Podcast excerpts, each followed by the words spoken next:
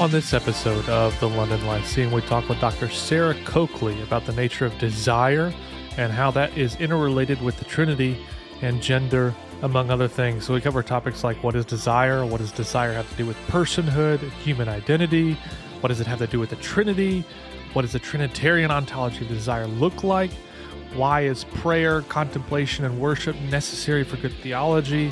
How does gender relate to desire? All, all these sorts of questions and topics are covered in the episode and much, much more. As always, if you have thoughts about the episode or ideas or requests for the show in general, you can hit us up Twitter, Facebook, Instagram, or check us out at our website, thelondonlyceum.com.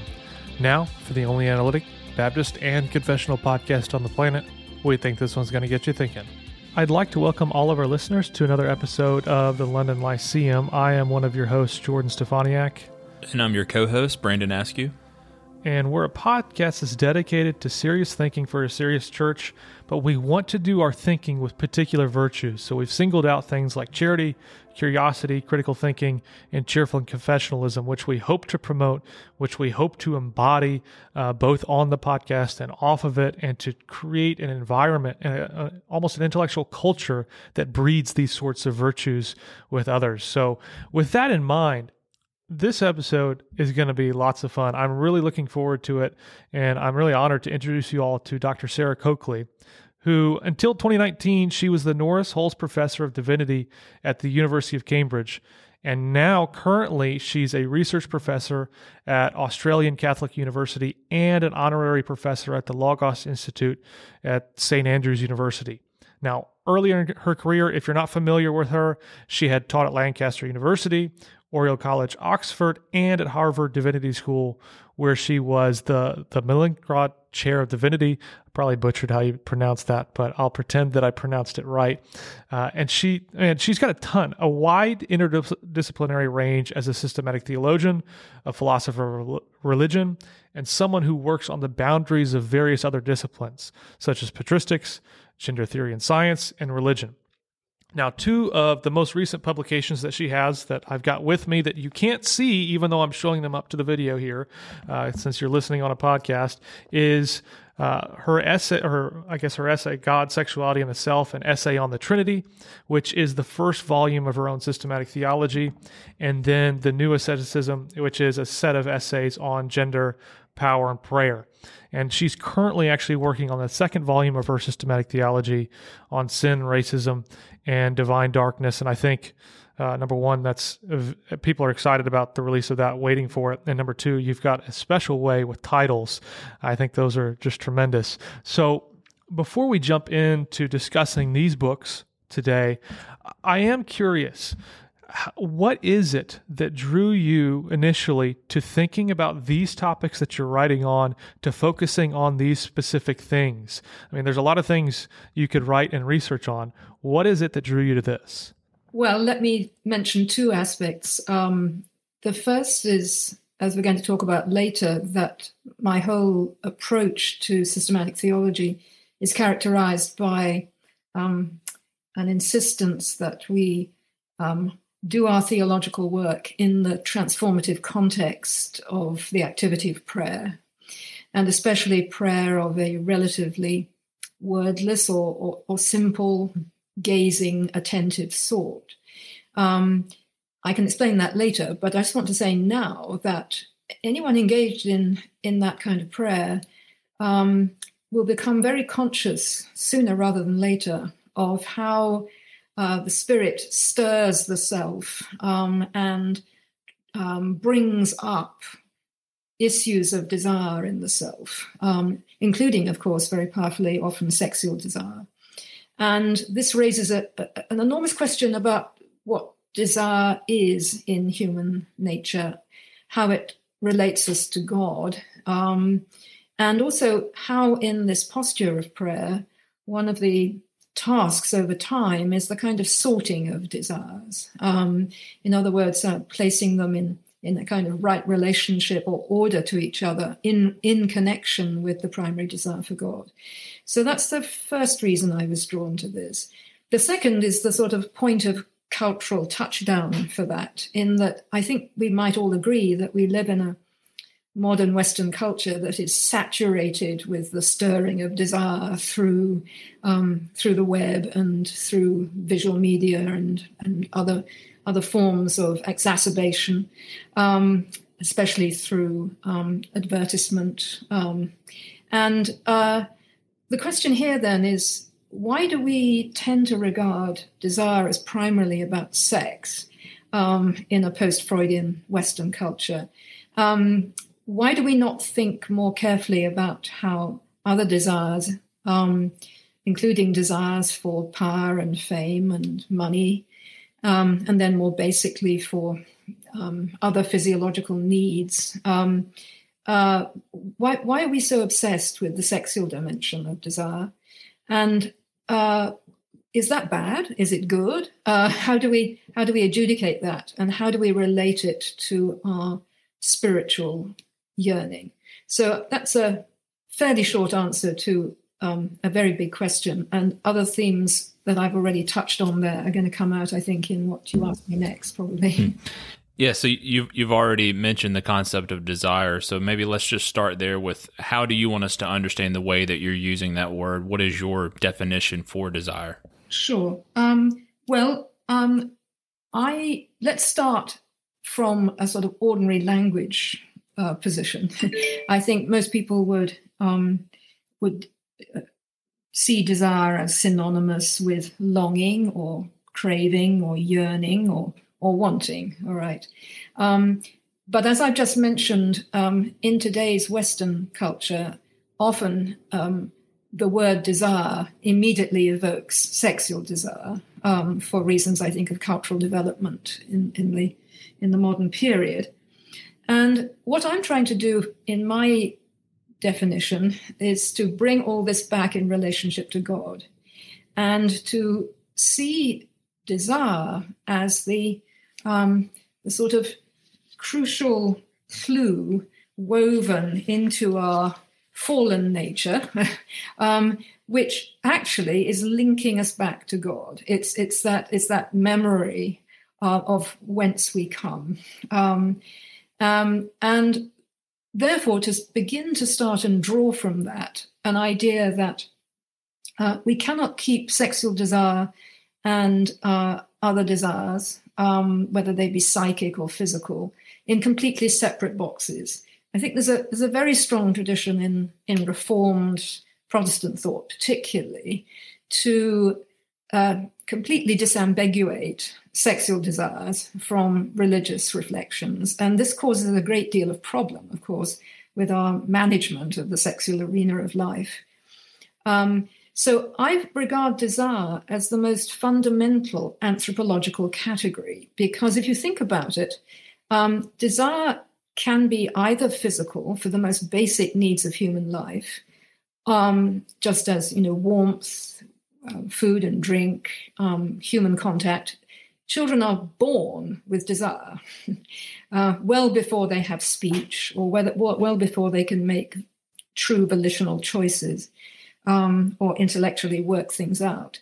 Um, and desire also has this amazing bridge category because it, it links our physiological needs with our deepest psychological and soulful needs. Um, and so it's a very malleable and rich category. Also, if you think about people who are um, sadly very disabled and can't speak, or people who are dying and can no longer speak, or who are demented, they still have desires. It's it, it is a it is a is a, the deepest human category in my view, and um, in my work, I've been doing a lot of tracing of how the notion of human desire has changed throughout the centuries and is differently approached by different philosophers. I'm particularly interested, of course, in the notion of eros in, um, in Platonic and Neoplatonic philosophy, which was then taken over by Platonizing Christians in the early period, because the way that Plato thinks about desire already creates the link between the human and the divine realm, or the realm of the forms. Um, in his famous discussion about beauty in the symposium. It is Eros that provides the, as it were, projective yearning towards the form of the beautiful. Um, and in Plato, therefore, also desire is both uh, noetic, both intellectual and also affective. and it can move again from the physiological to the highest psychic form. Um, when you get to the scholastic period in the West, I think the most uh, complex and rich account of desire probably comes in Thomas Aquinas, as you might expect, where he used actually several words for desire, but his analysis is a little different from Plato's in that he sees the notion of appetitus, appetite, as fundamentally that yearning category in us that is the bridge between the physiological and the psychic. And then he clarifies the relationship between that appetite and uh, our actual wills by saying that our wills are the rational form of our appetite. And I think that's a that's a rather clarifying way of thinking about um, the relationship between desire and will. Yeah, that's that's really helpful. So I think at least you know I I'm I guess I'm proud of a the broadly reformed tradition, so I do think at least even me when I read certain patristic authors or when I hear of the primacy of desire, I definitely sometimes get uncomfortable because I'm not used to thinking about sexual desire as really something that we should channel toward God in some particular way. That seems really confusing. And sometimes concerning, you know, just because the stuff that comes to your mind is usually negative when you think of those sort of things. So, what does this sort of desire really have to do with my human identity and my personhood as an individual? It should should it really be the core of it? I mean, you mentioned Thomas Aquinas and these others.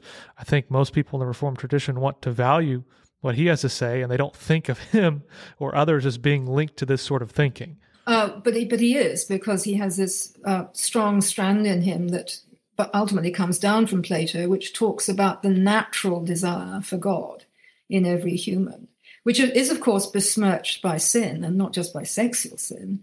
Um, in fact, according to the Augustinian tradition, which Thomas inherits, um, the core problem of sin is a problem of desire gone wrong.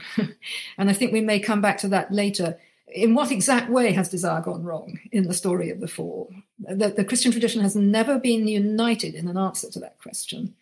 Um, but most Christians know that there's something absolutely fundamental in the nature of sin that's to do with what Augustine called con- concupiscence, um, which is one of his words for, for desire. It's a negative word for desire.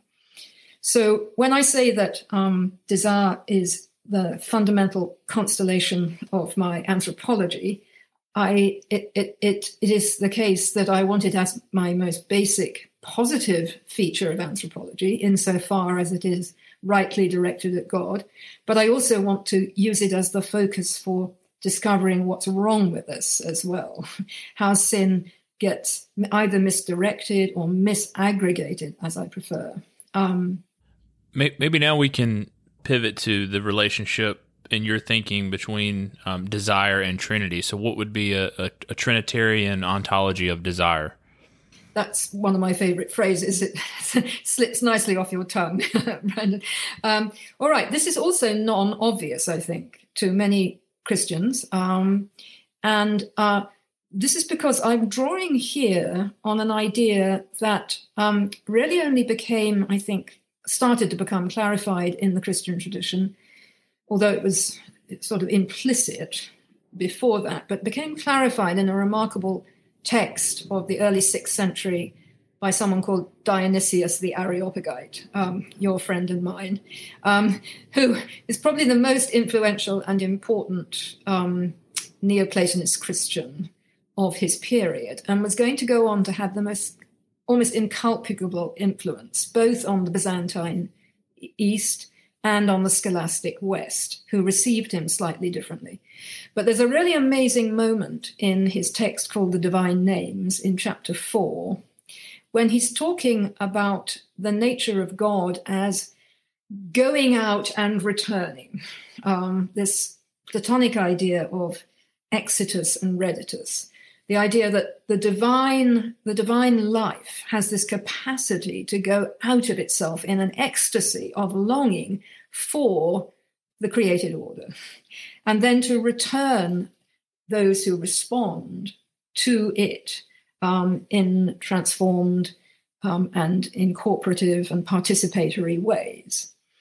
Now, it's rather interesting that uh, Dionysius in this text, who is borrowing heavily from a Neoplatonic author called Proclus, who comes just before him in the fifth century, doesn't actually, in this particular um, moment in the divine names, theorize this outgoing and returning in specifically Trinitarian terms.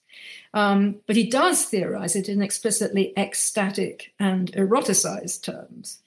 And um, later authors, and now me included in a particular variation on this, wish to urge that the activity of the Trinity, the life of the Trinity, the divine life of the Trinity, ad extra, as it is said, as disclosing itself to, to the human world and the created order, is not only expressing this divine ontology, but it's expressing it in the form of Father, Son, and Spirit the spirit is is that which, as it were, lures us into the life of Christ. And as we stand alongside Christ in, in our contemplation, in our prayer, we then um, pray alongside the Son to the Father, who is the ultimate source in God. This is, of course, by the way, if you if you're picking this up, this is the vision of prayer that we get in Romans chapter 8 in Paul's wonderful exordium on how we can pray at all, where Paul says, you know, actually, humanly, we can't. it's it's done by the Spirit in us, and we have to make place for the Spirit, um, for the, the Spirit's sighs too deep for words, so that we may join in the sufferings and glories of the life of Christ and relate to the Father through the lens of the Son. So uh, just to go back to where you first asked this excellent question, um, in the case in the case of Dionysius's account of why God is ultimate desire, he is very clear that unlike human desires, which always indicate some kind of lack, in the case of God, there is no lack in his desiring because God is perfect fullness, perfect plenitude his going out in ecstasy to us doesn't is not because he needs something. It's because it is in his very ontological makeup to be the desiring God who longs for his created order and longs to um, return that created order into the pure intimacy for which, with him, which he intended. So you have to do a bit of exegetical work with the help of Dionysius and his successors on the one hand, and the biblical and later heritage of Trinitarian thought on the other, to put this notion of desire and the notion of the Trinity together, which I just suggested here. There's nothing unorthodox about this. It just may sound familiar. In fact, it's extraordinarily orthodox. It's just not necessarily the language that you may have been brought up with when talking about the Trinity. And the important thing is not to misunderstand it, not to imagine that um, this means that God, as it were, needs us to complete himself. That that mm-hmm. is not being said here. So that brings up an interesting point right there. Uh, why did this sort of language get lost, do you think? Okay, that's a really big question. Um, I've um, there's a partial answer to it in, in a book that I co-edited called Rethinking Dionysius the Areopagite, where we actually um, the people involved in that edited book, we look at what happened to this story of the reception of Dionysius, um, East and West, and particularly at the Reformation.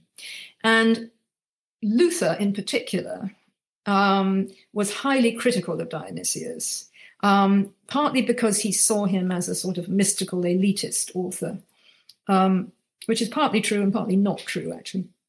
The funny thing is that actually, at the same time as explicitly rejecting this tradition, um, it is argued in this book, um, in a wonderful article by someone called Piotr Malysz, that that Luther actually continues to be strongly um, influenced by him, ironically, and that you could see, you could say, you know, that Luther's doctrine of grace, you know, still maintains something of this dynamic.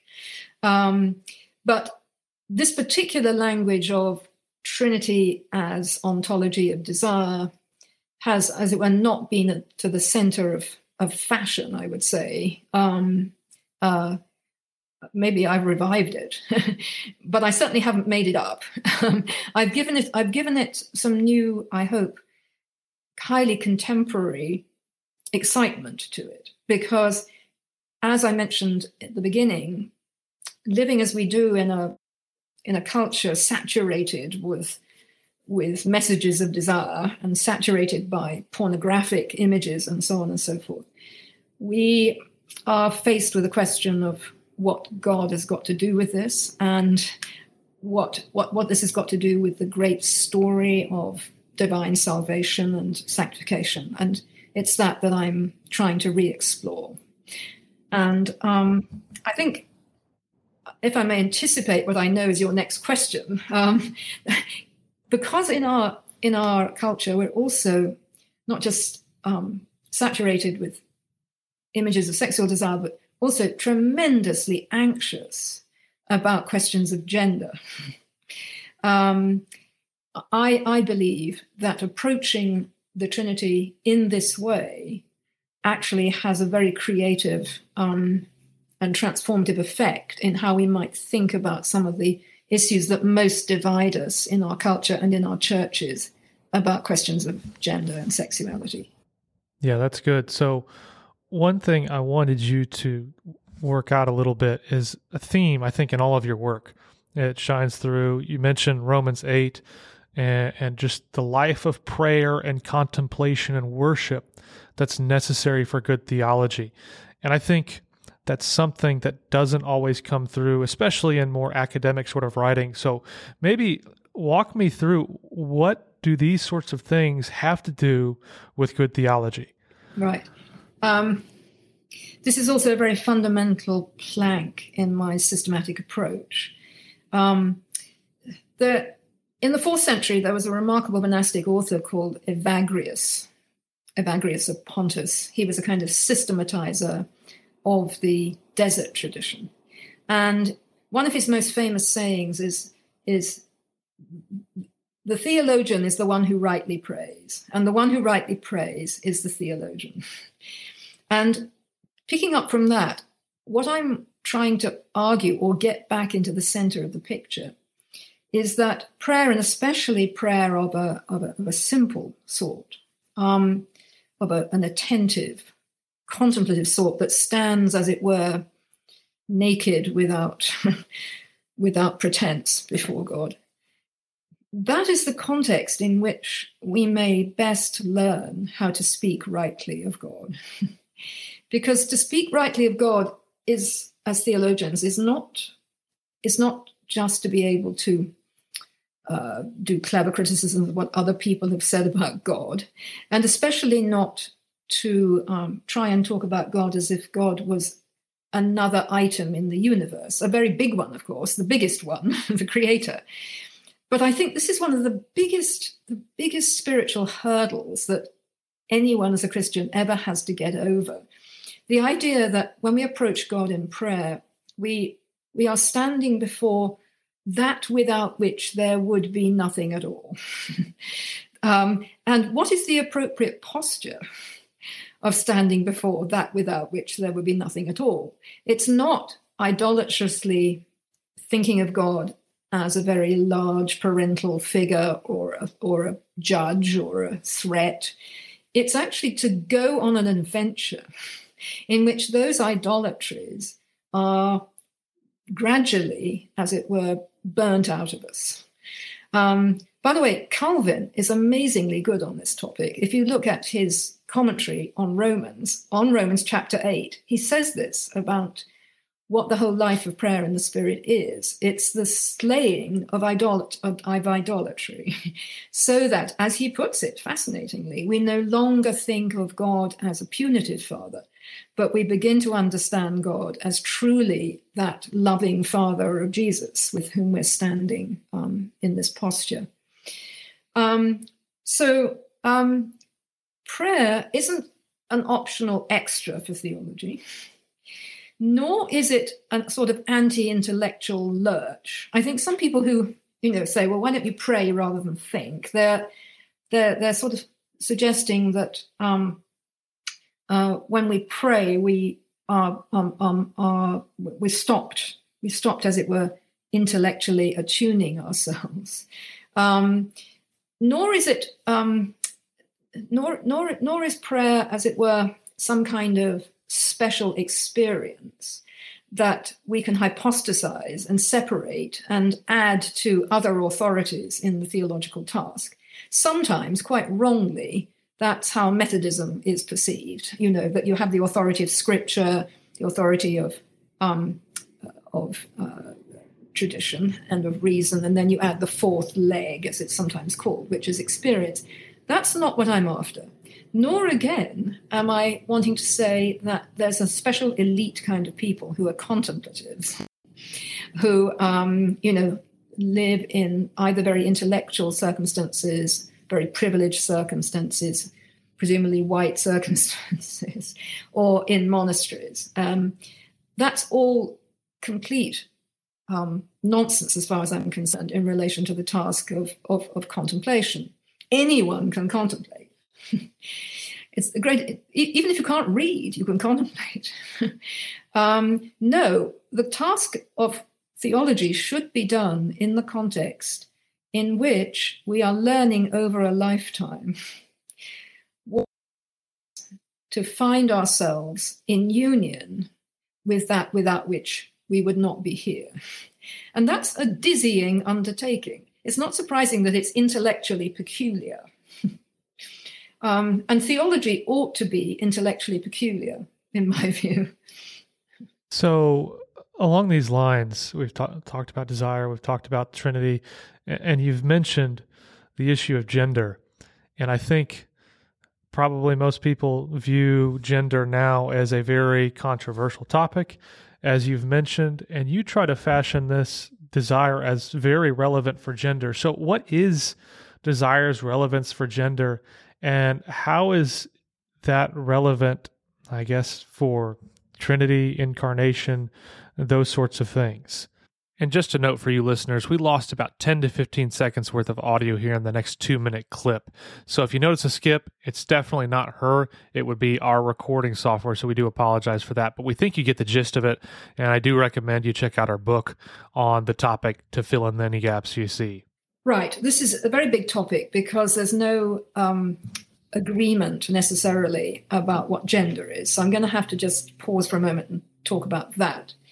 For some people in sort of postmodern gender theory, um, gender, what culture does to um, slice humanity down the middle and insist that you either have to be on the male side or the female side, no exceptions. and um, the idea is to, as in some ways, to remake it or escape it um, or challenge it. That's one approach to gender, which you may find to be very um, attractive and popular these days in, say, queer theory or trans theory. At the other end of the spectrum, you might say, we have fairly conservative, even fundamentalistic renditions of the Bible in which gender is the right and proper. The question is when these two completely different theories um, meet and uh, head on, then this is when we get a great deal of trouble about how to think about gender. I'm uh, asked to think about it actually, um, and that is to place the notion of gender in the, as it were, the crucible of the vision of how human desire, which I've already spelled out. And on this view, gender becomes, as it were, less significant than desire still matter. But in my view, gender is not stuck. That doesn't mean that there's a third gender rather than two. I'm just saying that ambushes us um, through divine desire, which causes us to rethink gender as not static, not stuck. So when we think about the Trinity ambushing gender and desire and those sorts of things. What would you say that looks like concretely? Because I imagine a lot of our listeners, when they think about gender, they think of all these concrete, specific examples and areas. So, what does that look like when we try to think about it in the real world? Well, just think how much anxiety is caused for people who don't feel that they fit what is expected of them in terms of gender performativity. Um, and what I'm trying to say here is what if you stop trying to decide what your precise identity was according to some set of boxes called LBGT, XXX, you know, all these ones that we've created? What if that was not the main problem? What if the main problem or the main delight or the main issue was how you went on a journey in relation to God in a story about the transformation of desire. and that's the story, that's the way I'm talking about the story of sanctification. And um, this isn't, of course, a let it all hang out approach, which sometimes people also mishear. It doesn't mean you can do anything you jolly well like. Um, it, it's, it's to do with a much more profound and testing idea of bringing all your desires, not just sexual desires, but all your desires into into some space, uh, a kind of uh, crucible of of sorting and transformation and purification. Now, if you start to think about the human life of identity in Christ like that, and not of now, which are you? I'd like to know. Are you lesbian? Are you trans? You know, what, what is it? Are you? Um, which has caused so much agony in our culture, partly, I think, because we don't bring God into that discussion.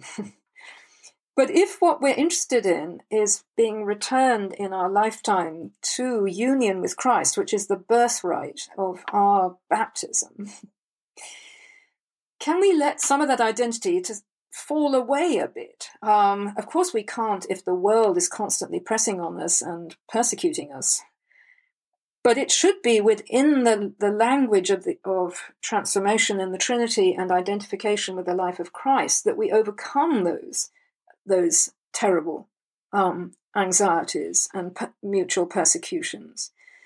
It may not then matter so much, quite. Not so much. Of course, it will continue to matter because we are relational, embodied beings. It's all, gender is always going to matter, both what people think we are and what we think we are. It's not doing away with gender, but it's placing gender within a context in which, for instance, if if someone declares themselves trans, this does not cause them, as I've just encountered pastorally, to be to be someone who has to get uh, chucked out of their Roman Catholic parochial school. that shouldn't be happening. um, or if I have to come to terms with my um, homosexuality, for instance, uh, or if I have to um, come to terms with the, the fact that I am undergoing some enormous change in my gender sensibility at some period in my life, perhaps very unexpectedly. This is, as it were, held within the context of um, of the more fundamental ontology of divine desire. That's the idea. Um, now, as pastors um, and theologians, you know, we, we could talk a lot more about how that how thinking that way might make a difference to how we respond to pastoral crises here. And I think that's quite a creative way of thinking. Yeah. So that's helpful. And I think, I mean, for those, I, I think most of our listeners, probably, I don't know, 70 to 75%, are probably coming from the background of, you know, if, if there's a spectrum of beliefs on this topic, they're more conservative on that end. How would that speak to them? So people who, you know, they feel they probably feel uncomfortable with any room for discussion on this. How is it that this can help them be more tender and kind and generous to other people and the struggles that they experience without, I guess, is there a way that they can do this without giving up their their commitments? So they they have a firm commitment to saying, well, you know, when we think about sexuality, we want to say that homosexuality is a sin or that there is just male and female, but how can they maintain those and yet uh, be more generous towards other people who who struggle with these sorts of things? Well, again, I would tend to reach for my um, fundamental matrix, which is that of um, becoming ever more vulnerable to the love of God in the activity of prayer. The, the, the, problem is that we can use the practices of prayer to keep our prejudices, unfortunately, whether they be gendered prejudices or racial prejudice or whatever. There's, there's no doubt that the repetitions of prayer can simply become the repetitions of stuckness. But if we're engaged in forms of prayer in which we are willing constantly to be surprised by the Spirit's activity, then that to me is the context in which all kinds of doors are open to rethinking um, uh, places where we ourselves may be um, much less than compassionate in the way that I think Jesus presents to us as a compassionate person. Jesus on sex and gender is simultaneously the most demanding teacher and the most compassionate of failure. It's a very striking phenomenon, I think. And I, I think people need to just go into that paradox.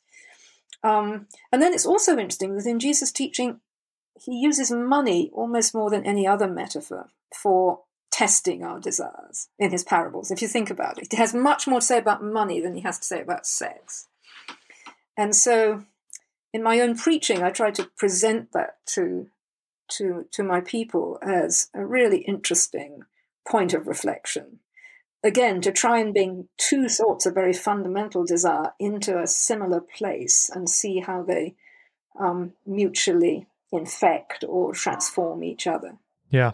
So we talked, I guess, at the very beginning, we mentioned that you've got a new volume that you're working on on racism and race and things that are related to that. Can you share some of your core insights that you've unearthed, that you're working on, that you're finding thus far?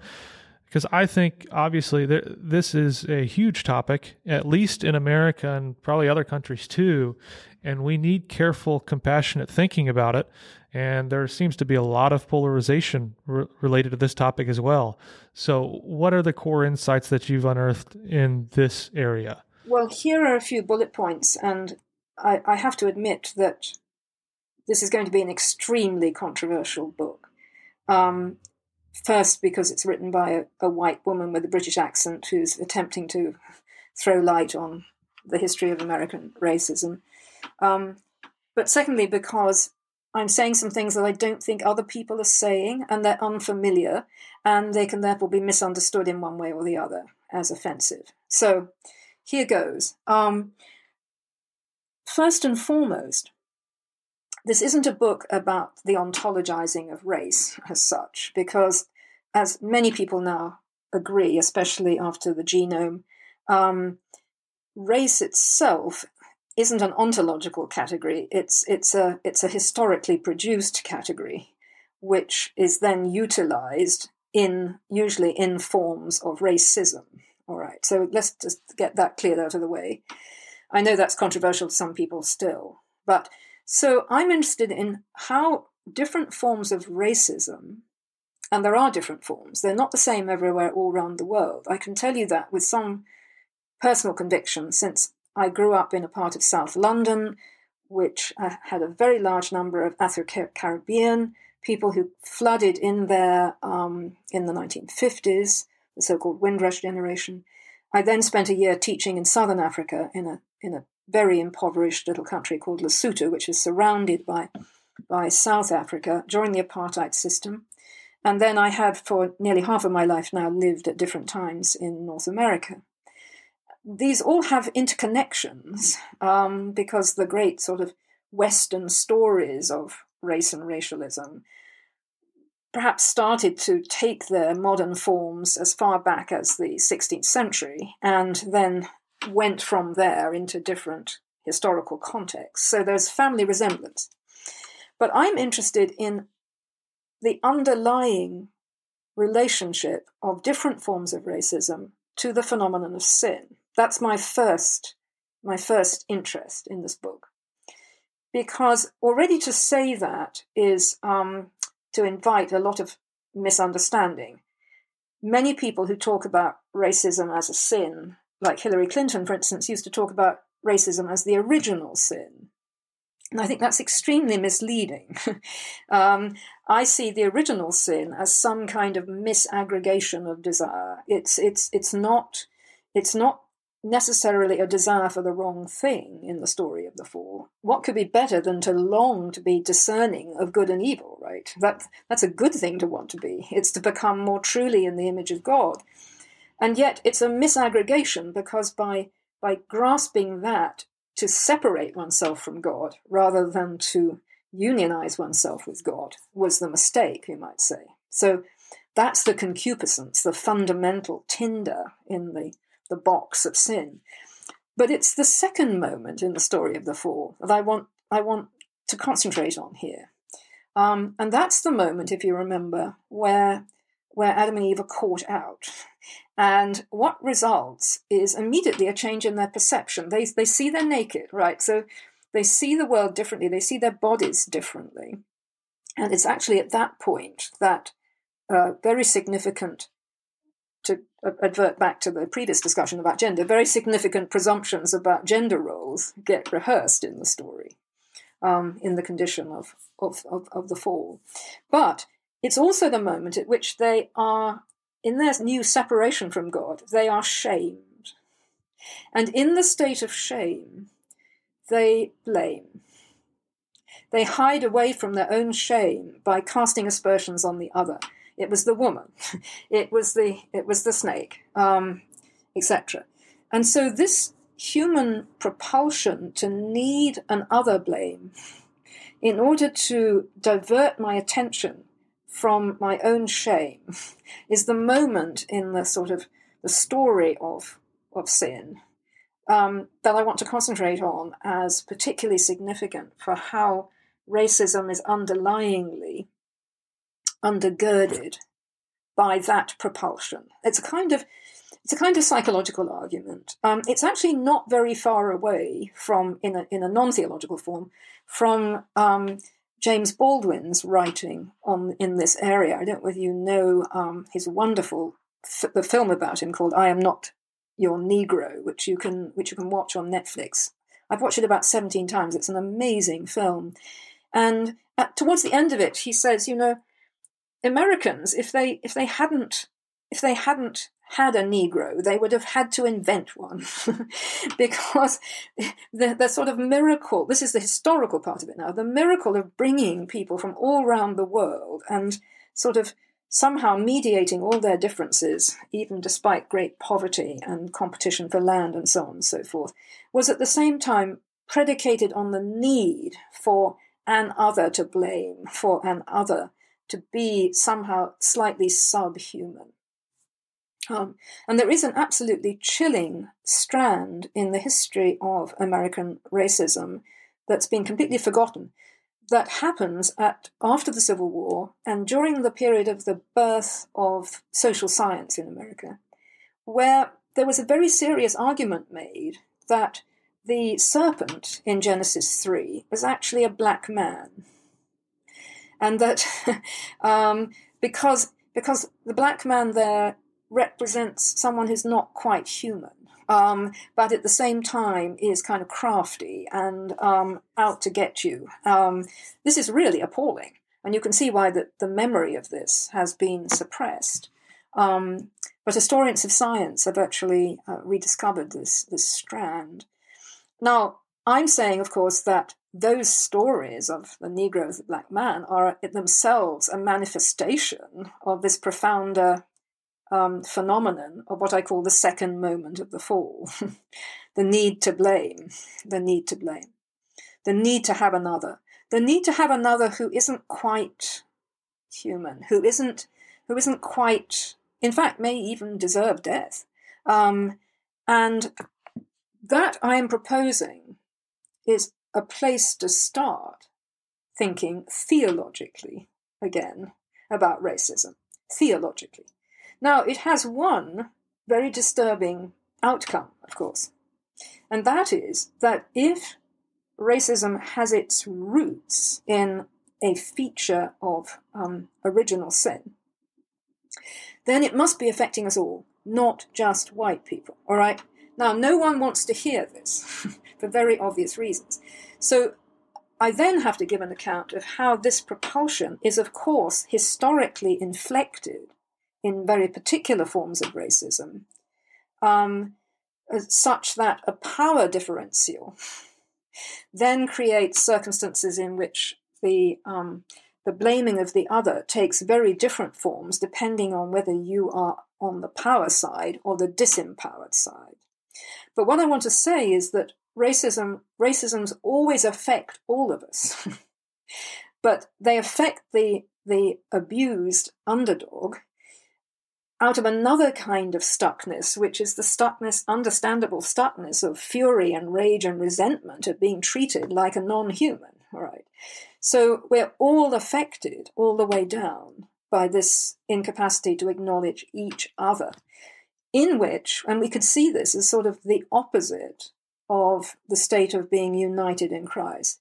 And I, I love Willie Jennings of Yale's fundamental definition of racism, which is that it's what tragically robs us of our unity in Christ. I think that's a beautiful theological account of racism. Now, of course, you haven't solved a lot of the problems here because American racism has a very particular history, which is culturally learned.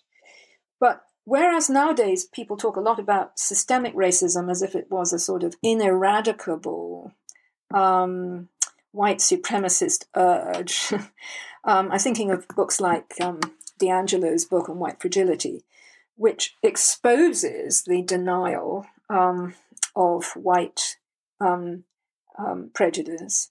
But then at the end of the book, just leaves everybody lying in the dust in a state of shame. It doesn't, it doesn't provide any hope, any theological vision of possible transformation and reconciliation. And I think that's where we are at the moment in this country. This is what you said earlier that, that, that the binary of racism is actually becoming more intense. Um, and um, this is further fueled, of course, by certain strands in in uh, race critical theory. Um, so that's my first move. That's my first move. Um, my second, which is a big one, and it takes a lot of, t- I have to take a lot of time on different classical renditions of the story of the fall, on which there's never been a complete unity of um, of hermeneutic, East and West, or indeed even within the East and the West. Um, and then, but then, secondly, when I try to turn to um, what on earth could begin to ameliorate this condition. I focus particularly on not only the shame element, but also the anger blame element, and with that, the um, sensual and visual distortion of our perceptions which accompanies this state of sin. And if you ask who in the tradition, the, rest, the Western Christian tradition, helps us with thinking about sin as a perceptual, sensual problem, one of the most significant figures is John of the Cross, um, because he has a whole program. The Carmelites, John of the Cross and Teresa, have a whole program of spiritual transformation through contemplation, which involves attending first to our denial about our sin and our beginning to understand our sensual, perceptual incapacity through sin, through, as it were, allowing the Spirit to operate in us to start to cleanse our perceptions. Um, indeed, I do a I do an analysis in in a number of essays and in the book um, about how these terrible stories of the murdering of young black men by policemen, sometimes, of course, by by non-white policemen, but these these seem to involve some some really disturbing forms of visual perception, which which don't allow the perpetrator to see the person they are murdering as a real person. Um, it, I mean, it's otherwise extraordinarily morally puzzling, isn't it? Um, so um, the second move, therefore, is actually the ameliorative theological move. The you know the, the discussion about under what conditions can um, the activity of salvation shift what can only be shifted by God. because there is so much we can do. I'm not saying that we shouldn't do all the things we're trying to do, politically, economically, socially. All those other analyses are fundamentally needed for change. But we've reached a point in the history of racism in this country where many black people, especially, would say that the civil rights movement has failed, which means that everything that we hoped we could achieve simply by good moral and political intentions seems to be still undermined by something deeper and more problematic that often we claim we can't even see at all. And my other hero in this part of the book, alongside the, the Carmelites, is, um, is Howard Thurman, whose work I'm sure you will know, very remarkable 20th century Afro American preacher and writer and spiritual guide. Um, whose great writings on prayer are all about the, as a black man, are all about the letting go of what he calls his accumulations, his accumulations of intense resentment and and pain and um, uh, constant prejudicial misuse. Um, so he himself sees the contemplative act as that place in which that place in only place, in fact, ultimately in which in which healing of this sort can occur. And then the third bit of the book that's very surprising is is about is about another terribly controversial topic, which is the very notion of darkness. Um, now, there are many liberal theologians who would like to, uh, especially black ones, but but but also many white ones, who would like to do away with the whole metaphor of darkness, um, um, especially as it relates to sin in the biblical corpus and beyond, because they rightly see that there's a slide that's happening all the time between darkness as sin and darkness as racialized darkness. And it's precisely that elision that results in the kind of misreading of the story of the fall that turns the serpent into the black man, all right? But there's a third kind of darkness in the tradition, which I'm, I'm majoring in th- thinking about. And I think you can probably see where this is going. And this is divine darkness. The darkness of which it says in the Psalms that darkness is God's secret place. Um, the place in which God undoes the darkness of sin through direct purgative contact with God's transcendent power and otherness. And this also links to the theme of darkness in the Song of Songs, where the dark one is the lovely one, the loveliest one, not, not the simple one. So I'm not urging, like many people, is that we need to take out our our paintbrush and paint out all mentions of darkness. I, I'm saying that we need to disambiguate these different meanings and then refigure them in such a way that actually divine darkness becomes the supreme form of darkness and the supreme good form of darkness, which is met in contemplation, where deep forms of purgation and transformation occur. So, do you have a timeline for when you hope or expect this to release? Uh, well, I finished it just before George, George Floyd was murdered, and then I had to start again. Um, mm. And so at the moment, I'm having to. I'm putting out some preliminary essays, but I'm I'm having to. I'm having to reframe the book. Just as in my first volume of systematics, there is a large framing first section where I look at different views about sexuality and gender and argue that the approach that I'm bringing is not quite the same. um, yeah. I've got to do the same. I've got to I've got to do a actually a sort of categorization and typologization of current thinking about race and racism, both theological and non-theological, and then try and indicate how this might just shift the kaleidoscope in a way that I hope might be creative. Um, and you can tell from what I've said that that many people are not going to like this at all for lots of different reasons, and I just have to have to live with that. You know, it's what I'm what I want to say, and it certainly hasn't come out of merely academic white centered thinking. It's it's come out of very profound encounters with um, with not only black colleagues but actually, where it all started was when I was, for a short period, a chaplain in a Boston jail and was deputed to spend an hour a week with a group of men, all of whom were black or Latino, um, uh, in silence. In silence. And this wasn't my idea. Um, and the extraordinary, the extraordinarily powerful impact of that on me, which I tell the story of in the book. It's it's the part of the book which is my fieldwork part, because each of these each of these volumes has a fieldwork part. First of all, it blew away my failure to see what was going on in um, in in the very hidden and profound racism of Boston. It's one of the, the one of the places where the whole system is most hidden.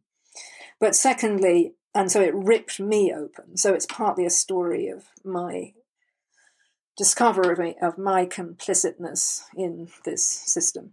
But it's also a story about what the men said about how they perceived what was happening in this activity, which is really, really amazing and how they found that this act of solidarity together in the jail uh, was itself one of the most powerful ways of bucking the system of abuse and um, and violence that the jail constantly surrounded them with. Yeah, I mean, I think of your work as some of the most creative uh, theology out there, which is why I really appreciate it because I feel like I'm learning and being stretched and challenged to think in different ways, opening up new imaginative possibilities. So I really appreciate um, the work that you're doing, and I'm thankful for it because it's it's helped me to think clearly about some of the issues that I'm trying to understand rightly. So thank you for joining us and talking to us about this. I think this has been fascinating, and hopefully it's been helpful for our listeners. I imagine it has. And obviously, you've got a website um, where if they Google uh, Sarah Coakley, they can find you there and find your work that's being posted there so they can read more of it. Uh, we'll link to a good amount of it here in the show notes as well so that you can have direct links to it. I'll link to your website too. So if you're interested for further reading, uh, you can go there. And I commend you to read it because I think you'll be challenged as well. Uh, whether you agree or disagree, I like theology that stretches you and pushes you to think. And I think Dr. Coakley's is an example of that. So, for everybody who's been listening, we appreciate you tuning in to the only analytic Baptist and confessional podcast on the planet. And we thank you for tuning in. When you need mealtime inspiration, it's worth shopping Kroger, where you'll find over 30,000 mouthwatering choices that excite your inner foodie. And no matter what tasty choice you make, you'll enjoy our everyday low prices, plus extra ways to save, like digital coupons worth over $600 each week. You can also save up to $1 off per gallon at the pump with fuel points. More savings and more inspiring flavors make shopping Kroger worth it every time. Kroger, fresh for everyone. Fuel restrictions apply. When you need mealtime inspiration, it's worth shopping Kroger, where you'll find over 30,000 mouthwatering choices that excite your inner foodie. And no matter what tasty choice you make, you'll enjoy our everyday low prices, plus extra ways to save, like digital coupons worth over $600 each week. You can also save up to $1 off per gallon at the pump with fuel points. More savings and more inspiring flavors make shopping Kroger worth it every time. Kroger, fresh for everyone. Fuel restrictions apply.